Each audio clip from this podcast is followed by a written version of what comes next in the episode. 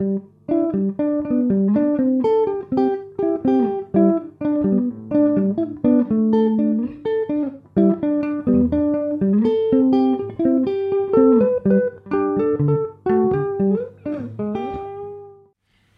hej och välkommen till Bibliotekspodden Solen avsnitt 56 Tema rymden. Och idag sitter jag här med min kollega Patrik som vanligt. Hej! Alice är inte med idag men istället så har vi en speciell gäst, Maria Kyrchen. Välkommen hit. Tack så jättemycket. Jätteroligt att ha det här. Ja, Mm. jag tycker det är hemskt skoj att Ja. få vara med. Ja. Härligt. Eh, och vi sitter inte på biblioteket som vi brukar göra utan vi sitter på ett hotell vid Karlaplan. Eh, och eh, vi ska fokusera på att prata om rymden idag. Det är lite för att rymden var tema på årets kulturfestival i Stockholm. Och då brukar vi göra ett avsnitt. Som Och det är jubileum när det gäller rymden också. Mm, det är Just det. den första bemannade månfärden. Det är 50-årsjubileum för den. Just det. Oj. Så rymden har ju varit mer aktuellt än på många år, eller varit mycket i media i alla fall. Men framförallt är det förstås för att Maria har släppt en bok i år som heter Rymdens alfabet. Mm. Eh, som tar upp massa olika aspekter på rymden. Allt från David Bowie till de första rymdfärderna och allt däremellan. Ehm, du sa här innan vi började, det största ämnet som finns, Mm. rymden. Det är det ju faktiskt. Varför är det det? Ja, dels är det så re- rent, man tänker i volym. Ja, just det. Rymden är Den är oändlig, största vi har. Den är oändlig, den tar inte slut. Och också olika infallsvinklar på rymden Mm. tar inte slut. För de kan vara förstås tekniska, vetenskapliga, de kan vara filosofiska, konstnärliga och, och de kan också vara existentiella. Alltså när det gäller vårt existentiella sökande så blir rymden ofta en projektionsduk eller en faktor som väcker tankar. Precis, det är det som eh, jag tycker väldigt mycket om med din bok och den behövs, känner man som, som bibliotekarie, när man får frågor om, om, om rymden och sådär, att den, den spänner över de här tre, Mm. tre eh, delarna. Det är väldigt mycket teknik på ett nördigt och ett väldigt entusiastiskt sätt och Mm. kring olika astronauter, olika Mm. rymdfärder och Mm. det är verkligen fakta, men sen är det också eh, rymden i, i kultur, populärkultur, Mm. popmusik, litteratur hos poeter. Och så lite tycker jag i stilen poetiskt eh, framställd också. Ja, jag är ju poet i grunden. Det var ju mitt första uttryckssätt och det har jag ju inte övergett på ett sätt. Det vill säga att jag vill ju skriva så att den som njuter av att läsa för läsningens skull, den som helt enkelt tycker om litteratur estetiskt sett ska kunna läsa den här boken. Och ja, trivas i texten ur Mm. den aspekten. Ja, den är ju, eh, spänner ju då från de här rena fakta till, till eh, ibland eh, lyrisk essä i Mm. vissa delar, Mm. som jag tycker jättemycket om. Mm, Eh, och vi ska ju säga att du har ju gett ut böcker tidigare i många olika genrer. Du Mm. var poet från början, du gav ut böcker under Maria Gummesson. Ja, det stämmer. Eh, och du har gett ut barnböcker och ungdomsböcker. Mm. Eh, på senare år kanske mest uppmärksamhet, dels för den här då som har fått en del uppmärksamhet, men också en bok om att flyga Mm. som du gav ut för några år sedan. Ja, den kom 2016 och den handlar ju om ja, luftfarten, hur Mm. vi lärde oss flyga. Mm. Och eh, ja, för och nackdelar med att flyga. Det finns ju en miljöaspekt idag som Mm. inte går att bortse ifrån och samtidigt så, så finns det ju, apropå det existentiella, att vi nu kan lämna marken och flyga av egen kraft. Till exempel skärmflyga som ju är väldigt klimatsmart och som jag har ett Mm. avsnitt om. Segelflyga likadant. Att vi kan göra det, Mm. vi människor. Det är ju ett, eh, inte bara ett stort tekniskt kliv utan också ett stort existentiellt steg som vi har Mm. tagit. Ja, du kom ju in på, på flyg, flygplan. Det hänger ju ihop tekniska utvecklingen Mm. förstås. Eh, Att flyga ut i rymden, att flyga till, Mm. till andra delar av världen. Och den här, det har ju sen början funnits en existentiell fråga, något hisnande över att vi kan ge oss ut i rymden och sådär. Men det här som har kommit, som dominerar allting just nu, klimatfrågan och miljöfrågan, Mm. sätter ju det här också i gungning på något vis. Ja. ännu- en start, då förbrukar man en hel del. Ja, man förbrukar en hel del och sen finns det ju en annan aspekt av rymdfarten idag som innebär att att vi skulle inte kunna bedriva någon som helst klimatforskning på det sätt som vi gör. Om.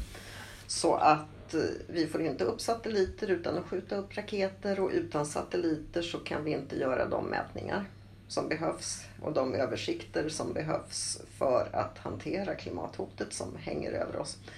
Så som så ofta så är det komplicerat. Det är inte svart eller vitt. Nej, det är inte det. Och när, när satelliterna väl kommit upp så är de ofta soldrivna Ja, oh ja. och Ja, ja. klimatvänliga då. Ja, när de ligger i rymden så, så går de ju inte på bensin om man säger så. Nej, utan då, då går de ju på sol.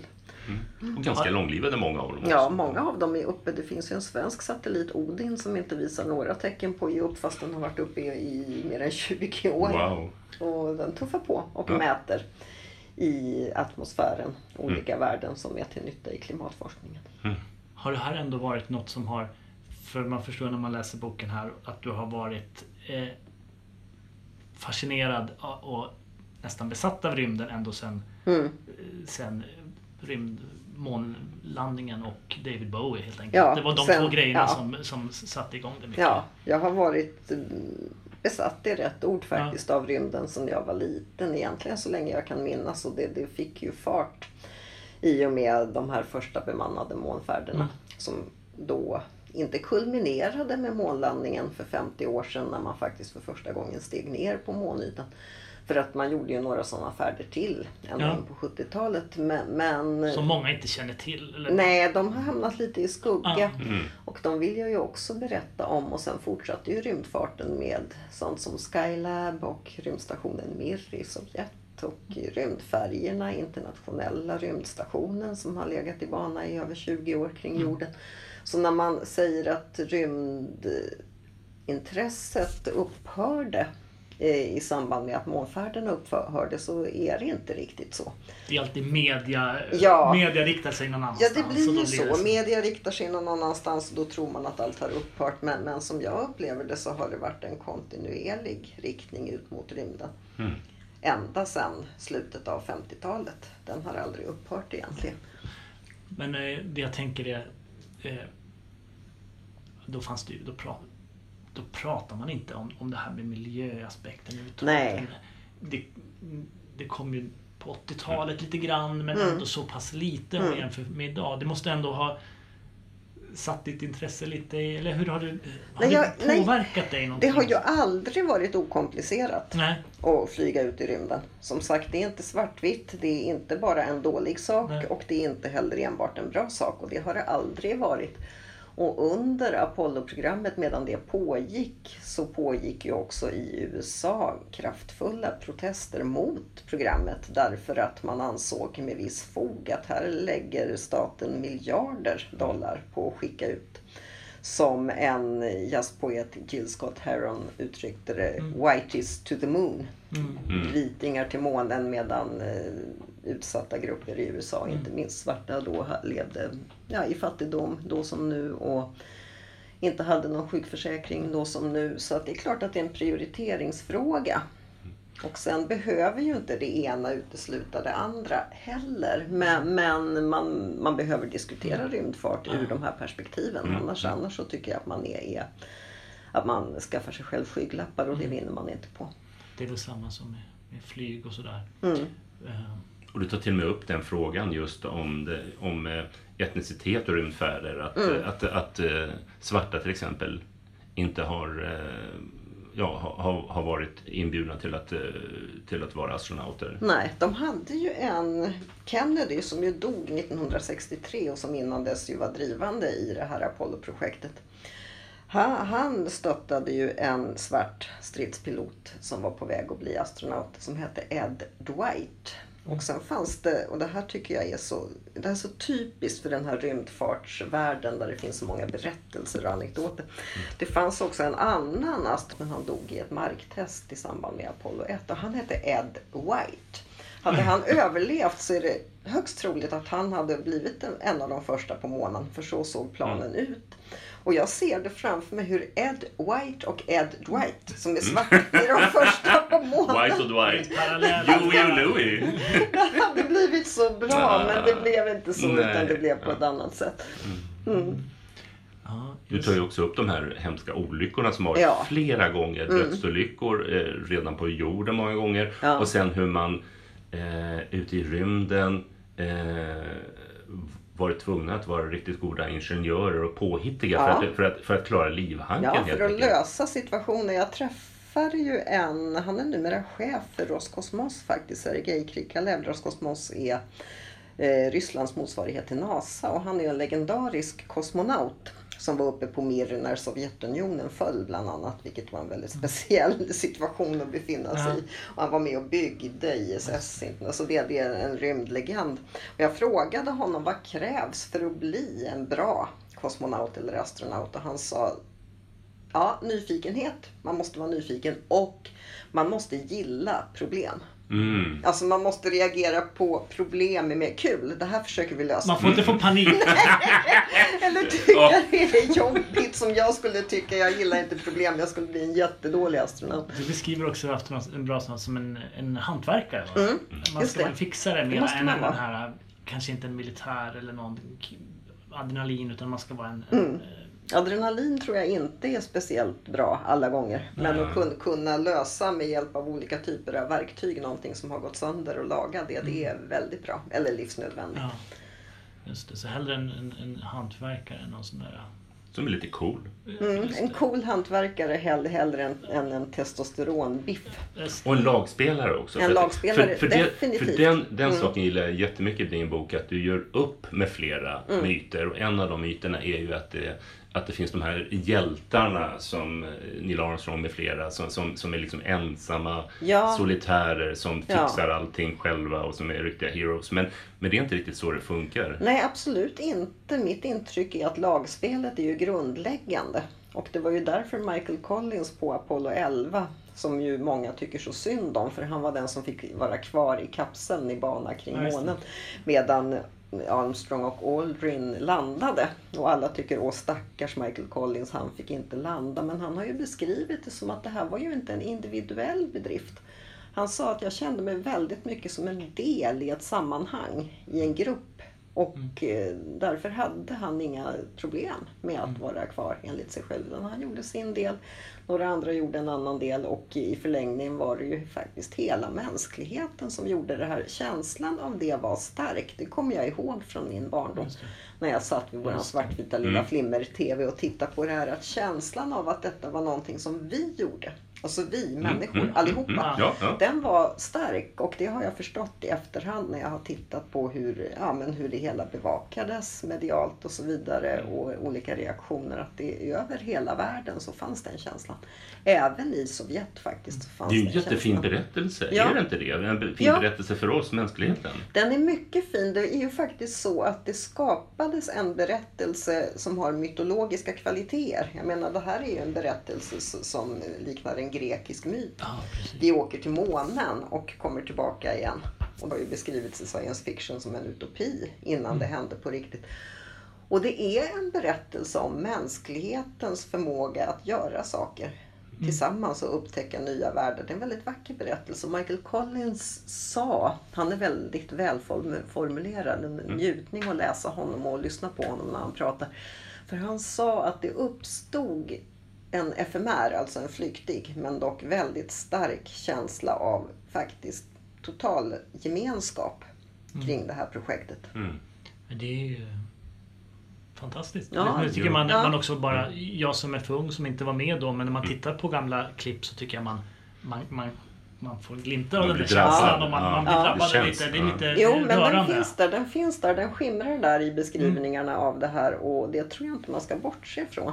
När man värderar månfärden. Och en annan aspekt var ju att det inte fanns någon som helst nytta med det här projektet. Alltså inte ekonomiskt, inte heller militärt faktiskt, utan det var en sak man gjorde för att man ville göra det och spenderade stora summor på att göra. Och det också är ju någonting väldigt vackert i en värld där det mesta som sker på så hög nivå sker antingen av vinningslystnad eller av, på grund av faktiskt Kommers. militära intressen. Så, Militära intressen eller Ja. sätt att tjäna pengar. Vi Ja. kommer ju in på det lite grann också att det, att det har blivit många entreprenörer som idag har tagit över lite. Mm. Ja. Ja, ja, Musk med flera. Ja, ju rymden har ju blivit ett kommersiellt fält på ett helt annat Man sätt. ska sälja in de här månfärderna och Marsresorna. och Ja, sådär. och det finns pengar att tjäna och det Ja. fi- finns territorier att inmuta i alla fall bildligt. Så, så eh, lite av det här Apollo-skimret, eller rätt mycket av det, har ju försvunnit.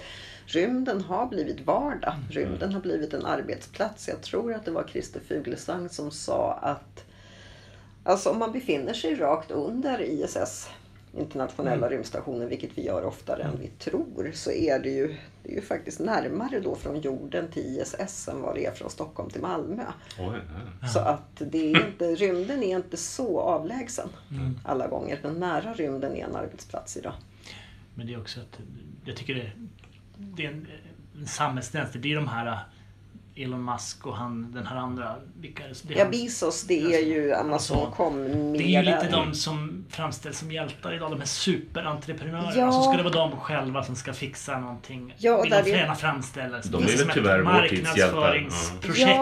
Ja, och jag kan där- också åka ut i rymden samtidigt Ja, och det är ju också en myt att de sk- skulle så otroligt mycket själva göra det här och Ja. generera Men de vill gärna pengar. framställa det så. Ja, om man tittar på Elon Musk så har han ju fått gigantiska summor i olika typer av bidrag. Men när det var, det var Los Angeles Times några år sedan och beskrev det där och det blev ju nästan uppror för han utmanade en, en slags helighet. Ett heligt skimmer som har funnits kring Musk, att han är just den här heliga entreprenören. Och han satsar och allt han gör genererar pengar och alltihop är liksom en privat ja, verksamhet och det är han. Men tänk alla de här tusentals människor som jobbar, jobbar tillsammans med honom. Ja. Och då som sagt alla sådana här startups som han har fått för att göra det här. Så att även där är det mer komplicerat än vad man kan tro när man Långa arbetsdagar, många av dem också. Långa arbetsdagar och låga löner. Jag tänkte på en annan grej som lite grann ansluter till det här. Det är också den här ehm, lite grann hur det har framställts i media. Eh, kapplöpning i rymden. Det är också en slags diko- dikotomi där. Att det är, har varit USA mot Sovjet. Men, Ja. men, men, men, men, och det har det väl i viss mån varit. Ja, det men, men, det men, det har ju också varit väldigt mycket samarbete över gränser. Det har varit det och tittar man på just USA och Sovjet under Apollo-eran så visst var det en kapplöpning. Och samtidigt, återigen apropå Kennedy, så sägs det nu att eh, han dog ju som sagt 1963 så han hann ju aldrig delta i sitt eget eh, hjärteprojekt riktigt. Men att han hade en tanke som gick ut på att eh, Sovjet och USA skulle kunna kanske samarbeta om detta stora istället för att kapplöpa. Så, så den, den, den tråden lär ha funnits tidigt i, i, i väven. Samarbete istället för kapplöpning. Och sen så dockade ju eh, Sovjets Sojus-kapsel med USAs Apollo-kapsel i rymden på 70-talet redan, alltså långt innan Sovjet föll. Vilket ju var också en sån här vacker händelse. Att de, de dockade, de satte ihop sig, den, den sovjetiska och den amerikanska kapseln och, och astronauterna, kosmonauterna hälsade på i varandras kapslar. Jättefint. På riktigt, en Ja. fredshandling faktiskt. Och även uppe på Mir så var det ju flera från väst som besökte stationen. En brittisk astronaut, den första brittiska astronauten, en kvinna, Helen Sherman. Och, och en fransk och en österrike. Det, det var flera. Men det var ingenting vi hörde så mycket om för det passade inte in i bilden av den här Nej, terrorbalansen. Och de ensamma och de då återigen de här politiska systemen som enbart förväntades tävla mot varandra. Vad tänker du om det idag? Idag är det ju USA och, och Ryssland men sen Mm. är det även eh, Kina och Japan Just och det. Indien Mm. och Mm, mm, vet inte, Israel och, och, Mm. och även andra länder. Så det är Mm. många som är uppe i rymden idag. Kan det, kan det vara ett, ett verktyg för fred eller kan det vara Ja. verktyg för, för upprustning och krig idag? Jag Vad- tror vad- att även det är dubbelt och jag vill ju tro att det finns i alla fall en, en fredsaspekt av det. För det vet jag gamle Buzz Aldrin då, han som var på månen 1969 och som nu 90 år gammal driver det här med att vi ska åka till Mars. Driver ju han väldigt intensivt. Och han hade varit på en rymdkonferens, skrev han en väldigt bra, intressant artikel om för, för några år sedan.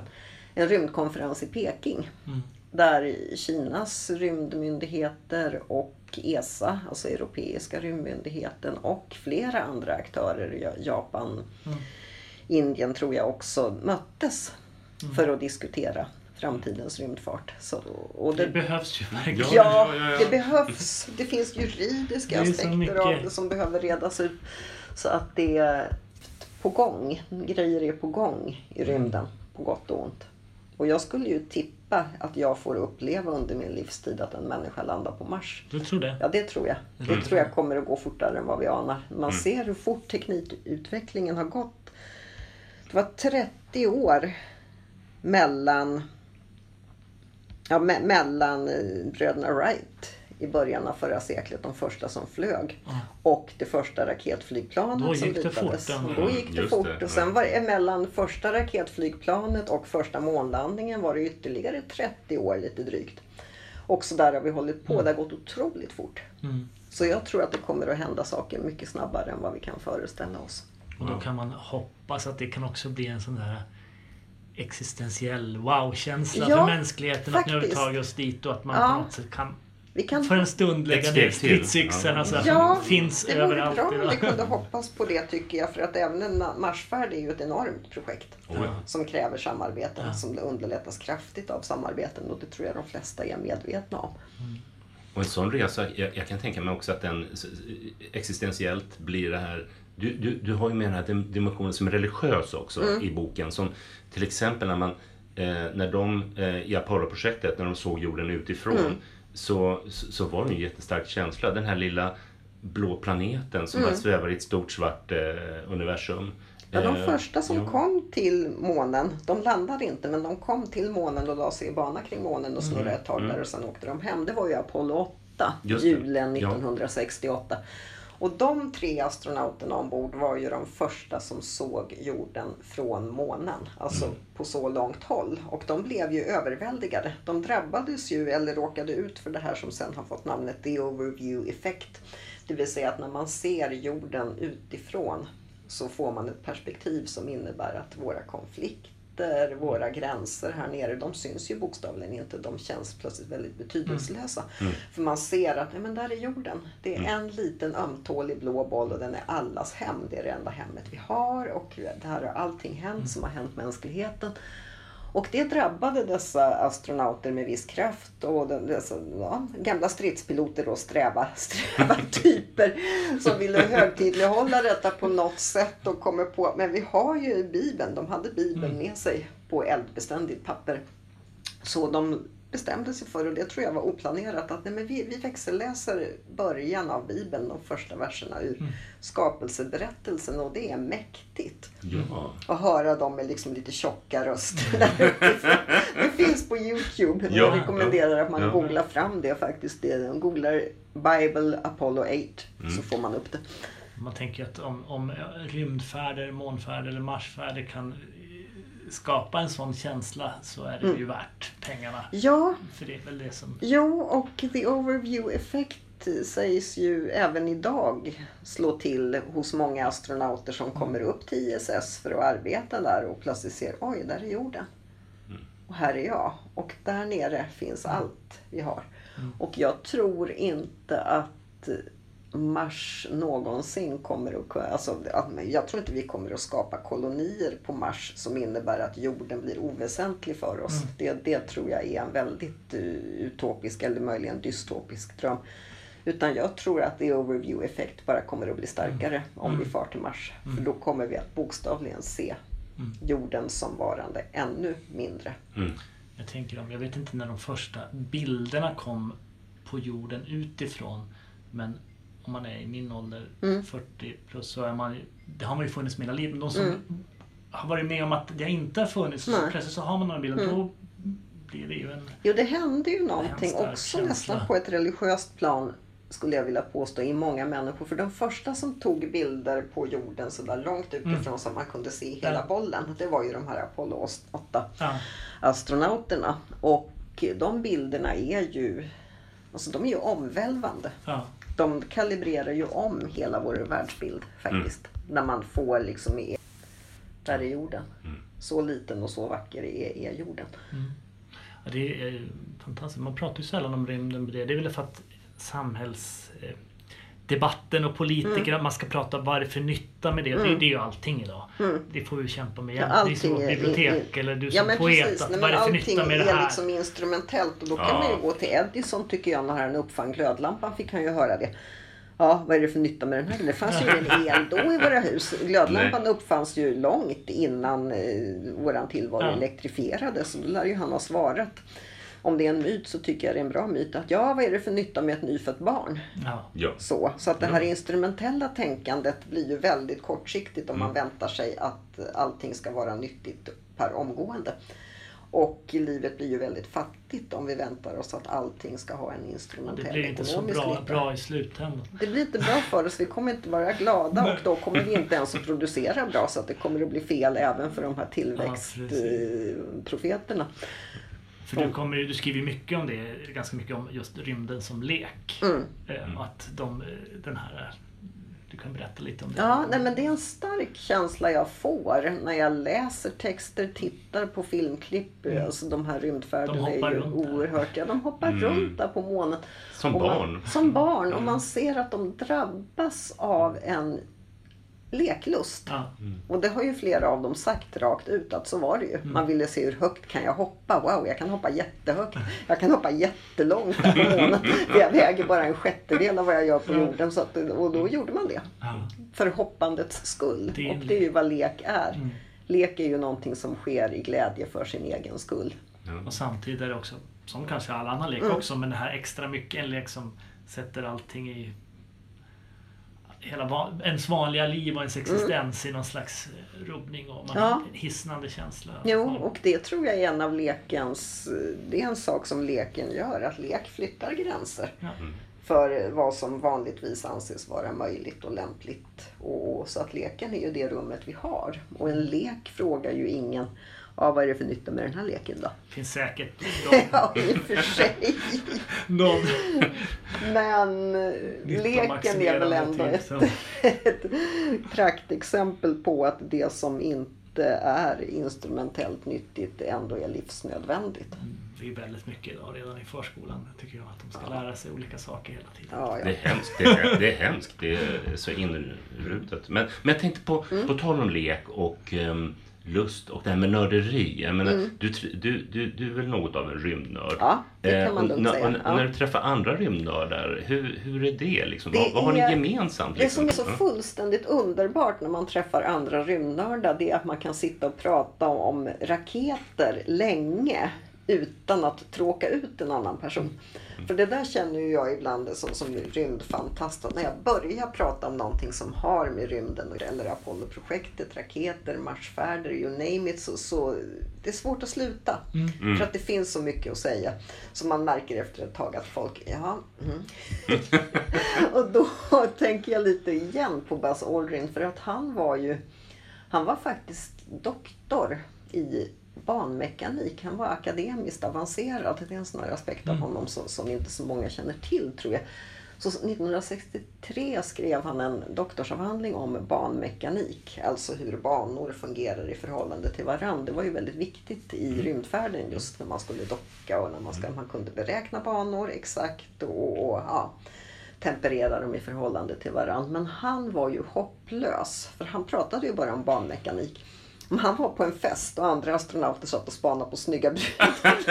Började han prata banmekanik och slutade inte. Kunde pågå i timmar. Så att de andra kallade honom för Dr. Rendezvous. Det var liksom namnet på honom. Rendezvous är liksom dockning då när banor möts. Det var jätteroligt. Ja, nej, men det är ju, det märk, det är ju, den här boken är ju, du kan fortsätta. Den skulle kunna bli ännu längre tror jag. Ja. Det känns som att Nej man, men det är som sagt, rymden är oändlig. Så man smittas verkligen av din entusiasm. Även om jag eh, kollar bort mig ibland i de, bland de tekniska termerna Mm. och läser noggrannare när du kommer in på, eh, på poeterna och popmusikerna Mm. och, och sådär. Eh, vi kanske ska gå över till det. Det kan, det kan vi absolut göra, men jag, jag skulle vilja hålla kvar Ja, lite grann vid, vid, vid, vid, vid um, själva rymdfarten i sig. Jag tänkte på de här platserna, både när du besöker platserna i USA men också, också i det, Jag- forna, det forna Sovjet, Ja. i, i Kazakstan. I Kazakstan. Det Ja, vara de här platserna blir ju nästan besjälade. Ja, de är ju en slags pilgrimsmål. Det märker man ju att vi som åker dit, vi har ju apropå rymdnörderi, det finns ju en sån här pilgrimsaspekt av det, att man vill åka till denna heliga plats. Baikonur, det var ju därifrån Laika och Sputnik och Gagarin sköts upp och Baikonur är fortfarande en stor rymdbas, världens största faktiskt. Och eh, därifrån skjuts eh, Just nu är det den enda platsen utanför Kina där människor skjuts upp i rymden.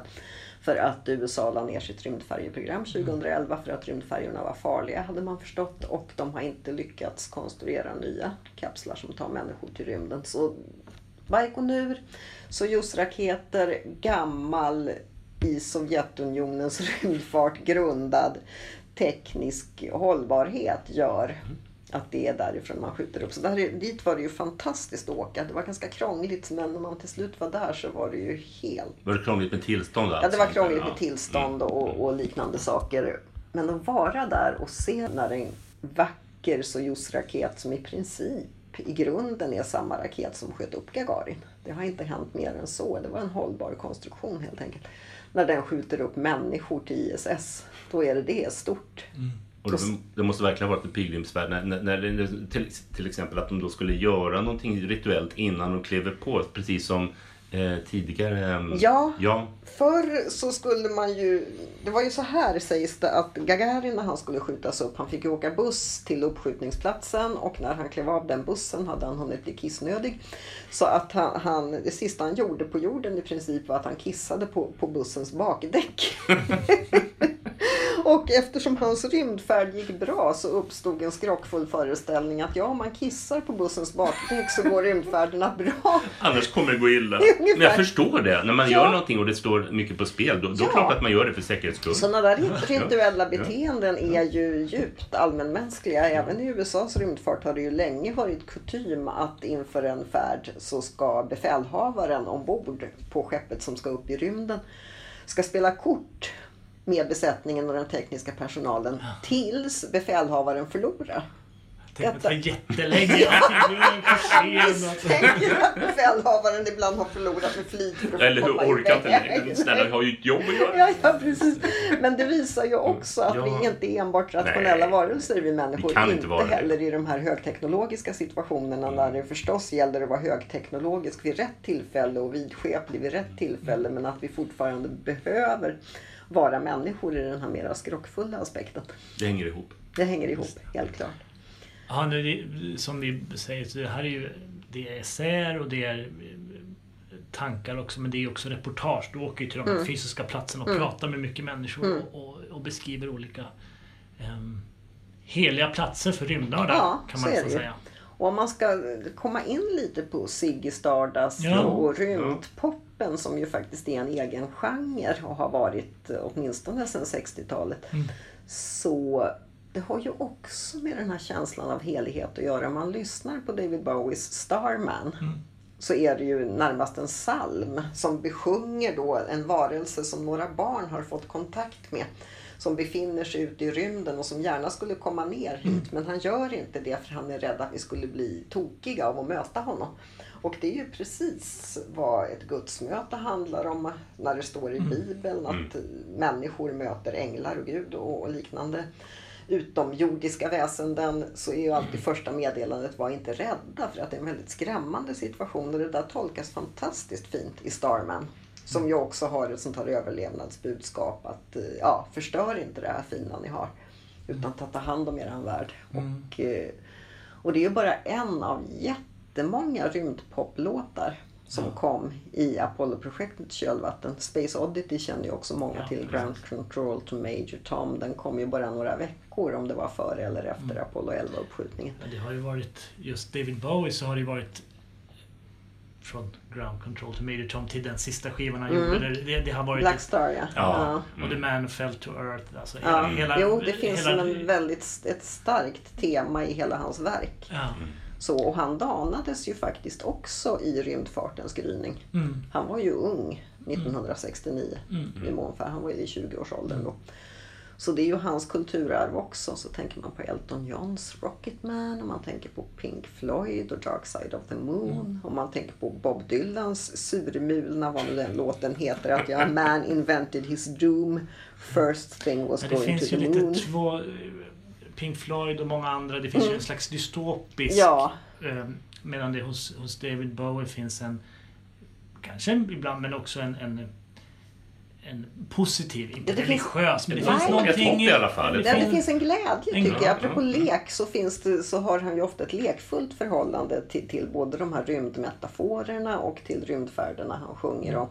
Det är inte så kul att vara Major Tom och ligga där helt Nej. avskuren från världen och dödsdömd. Men samtidigt så, så Starman, Moon Age Daydream. det- Life on Mars. Ja visst, visst. Min favorit, som är inte det, är San Ra, den här Mm. eh, fantastiska jazzmusikern som Space is om place. möjligen är ännu mer besatt av rymden än Mm. David Bowie. Eh, började, började släppte skivor i sen mitten av 50-talet. Ja. Och gick bort någon på 90-talet. Mm. Men hans orkester som jag såg nu i våras här, Mm, fortsätter med delar av samma band. Och det är ju nästan, nästan alla låtar handlar Ja. om rymden. Ja, Eh, Och det är olika och jag, jag, jag kan inte riktigt formulera vad rymden står för hos honom. Men det är nästan, det är, även om det är väldigt olika musik mot David Bowie Mm. så är det lite samma känsla. Mm. Det är en glädje, det är en religiös, märkte man de spelade och det är en, de en, en dröm som man riktar sig mot. Han Ja. har ju väldigt utarbetade funderingar om Saturnus. Ja. och så vidare. Så, så där rymden som lekplats tycker jag blir väldigt tydlig hos just Sun Ra. Och så är det också, det finns ju också i San Ra, tänker här när vi kopplar till Gil Scott Heron, att Mm. en plats där man inte är nedtryckt och Nej. utsatt för rasism och där Precis. eh, Ja, det kan mötas som en, en jämlika. frihetens utopi helt enkelt. Inte Love in outer, outer ja. space och så heter hans, hans eh, låtar. Mm. Ju- Har vi just några det. fler? Ja, men det, Rymd? Spotniks. Ja, Sputnik. De var ju lite tidigare, tidigt De var 60-tal. mycket tidiga. De, var ju, de kom ju i kölvattnet av just Sputnik som ju Ja. också genererade en flod av kulturella Just det. uttryck. Sputniks är ju ett exempel. De blev ju internationellt framgångsrika. En sån här svensk instrumentalpopgrupp Mm, mm. som gjorde många skivor och, och det. blev, blev mycket uppskattade. Och det, fanns, ja, det finns hur mycket som helst kring Sputnik. Som ju också väckte både förtjusning och bävan. Mm. Just det här att oj, nu kan vi bli sedda från rymden. Mm, du är ju också poet. Man, har du några favoritpoet eller favoritdikter om rymden? Om man nu inte tar Aniara, man, pr- man pratar Ja. ofta om Aniara så stannar man där. Ja, man stannar där. Det finns ju så mycket poesi om rymden så att det nästan blir Jag hittade en, en, en dikt, eller hittade, jag kom att tänka på en dikt av Bruno K. Öijer. Mm. Jag ska inte läsa hela men i alla fall delar här som jag tycker sammanfattar lite känslan i din bok.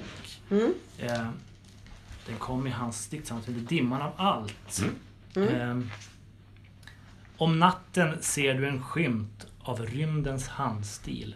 Mm. Omöjligt att tyda någonstans.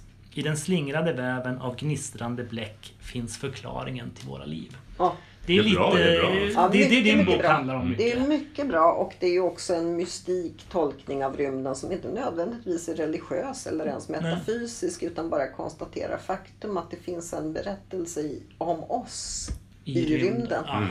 Och det är ju det jag känner med rymdfarten, att den i så otrolig utsträckning är en berättelse om oss. Mm. Eh, och det, för när jag börja, hade precis börjat fundera på att skriva den här boken så träffade jag en väldigt kort, kort möte men i alla fall växlade några ord med, med en författare, en rymdhistoriker i USA som har skrivit eh, Neil Armstrongs biografi First Man Ja. som filmen bygger på som kom för något år sedan. Och på det här, det var en slags rymdfestival vi var på och det fanns ett bokbord eller ett bokrum och det fanns hur mycket böcker som helst om rymden, om rymdfart, om rymdfärger, om raketer, om allt hade dokumenterats ner till benet. Det brukar ju sägas att det finns två fenomen i 1900-talet som är extremt mycket mer dokumenterade än andra och det är andra världskriget och det är rymdfarten, Mm. den tidiga rymdfarten. Så jag började känna, men varför skulle jag skriva en bok om rymden när allt detta finns? Men så sa han, den här James Hansen som han heter, att han sa att de böcker som fattas om rymden, det är de existentiella böckerna. Mm. Som inte enbart tar fasta på teknik och först och snabbast och bäst Mm. och, och sånt. Utan tar upp det här med människan i relation till rymden. Och människan som existentiell varelse. Han nämnde ordet teologi. Alltså människan som, som andligt sökande varelse. För han arbetar nu vad jag vet på en bok som ska sammanställa alla brev som kom till Neil Armstrong efter hans steg på månen. Ja. Jag tror han fick 70 000 brev från människor. Bokens arbetsnamn skulle då vara Dear Mr Armstrong. Och människor vände sig till honom i de mest skilda ärenden.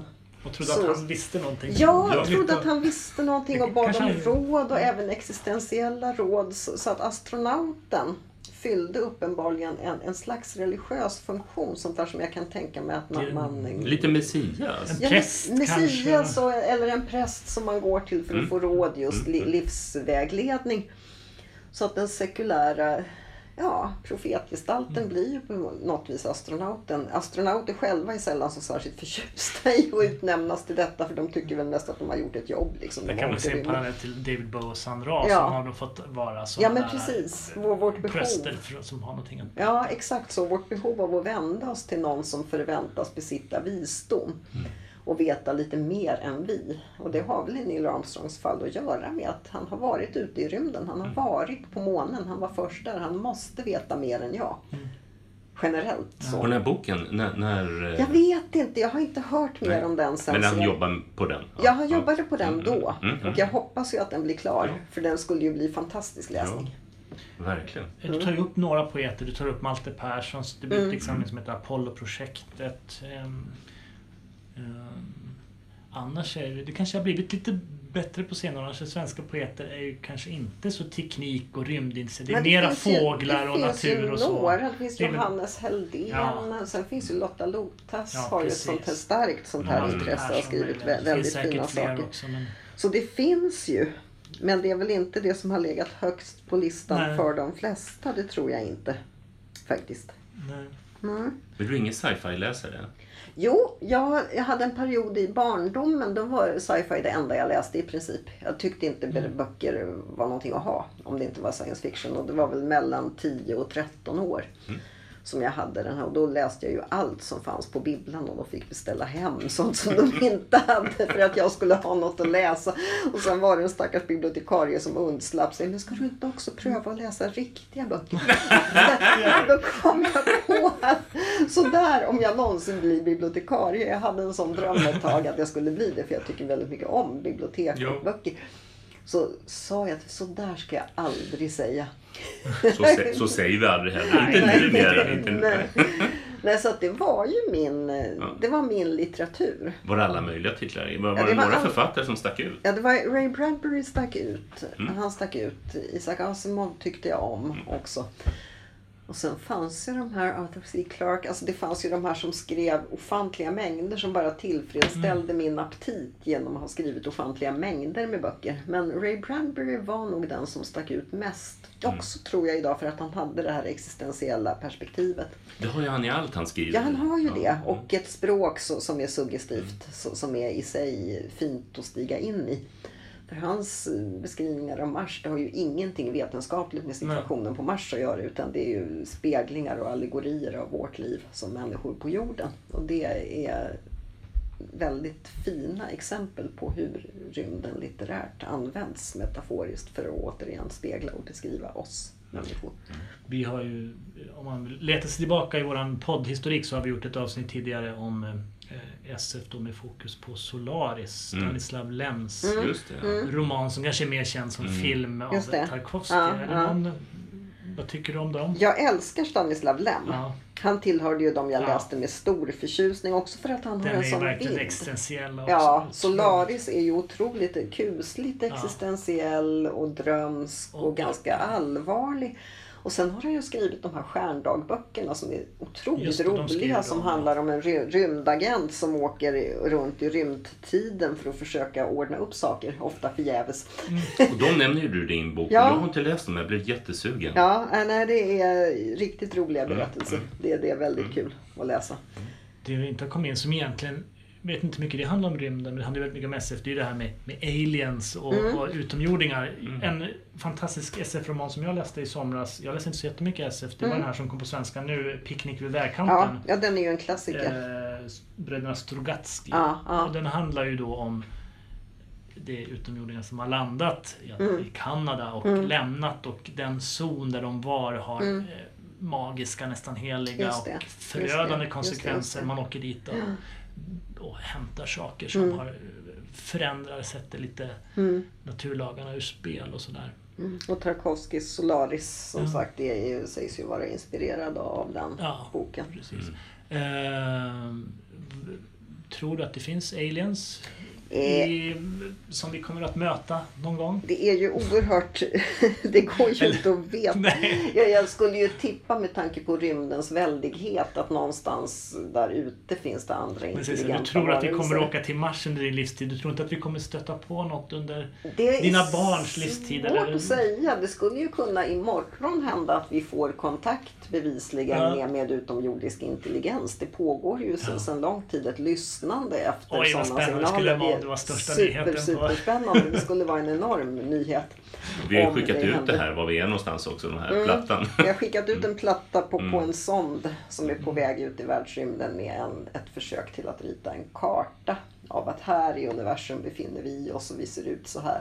Och då är det förstås en vit kvinna och en vit man som står och vinkar. Så, så att det finns Och de har inte ens riktiga könsorgan, i alla fall inte kvinnan vill jag minnas. Nej, nej, man ska, man ska nej. inte, inte berätta för Vi mycket. fortplantar verkar det oss inte. Nej, men exakt. Så det finns ju en liten sån där, vad ska man säga, amerikansk kalanka estetik över det där.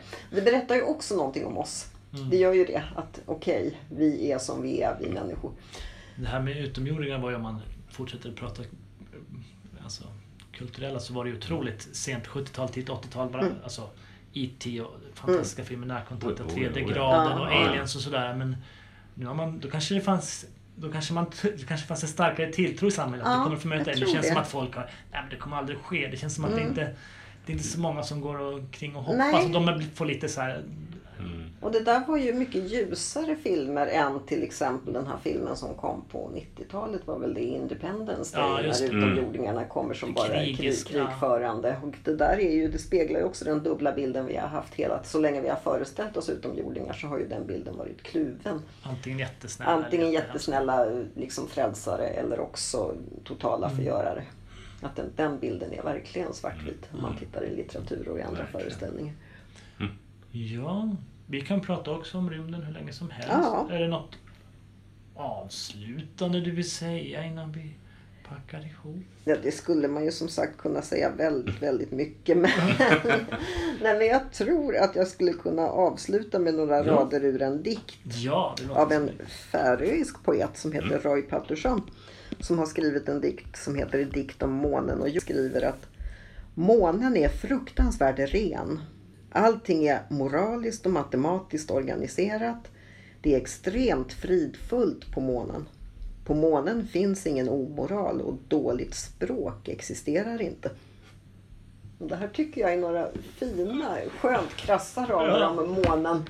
Som också speglar, tror jag, vår längtan efter renhet, efter en annan värld. Ja. Där det inte är så komplicerat och rörigt och, och, och ja, smutsigt ja. som det är i människornas värld mm. här på jorden. Men...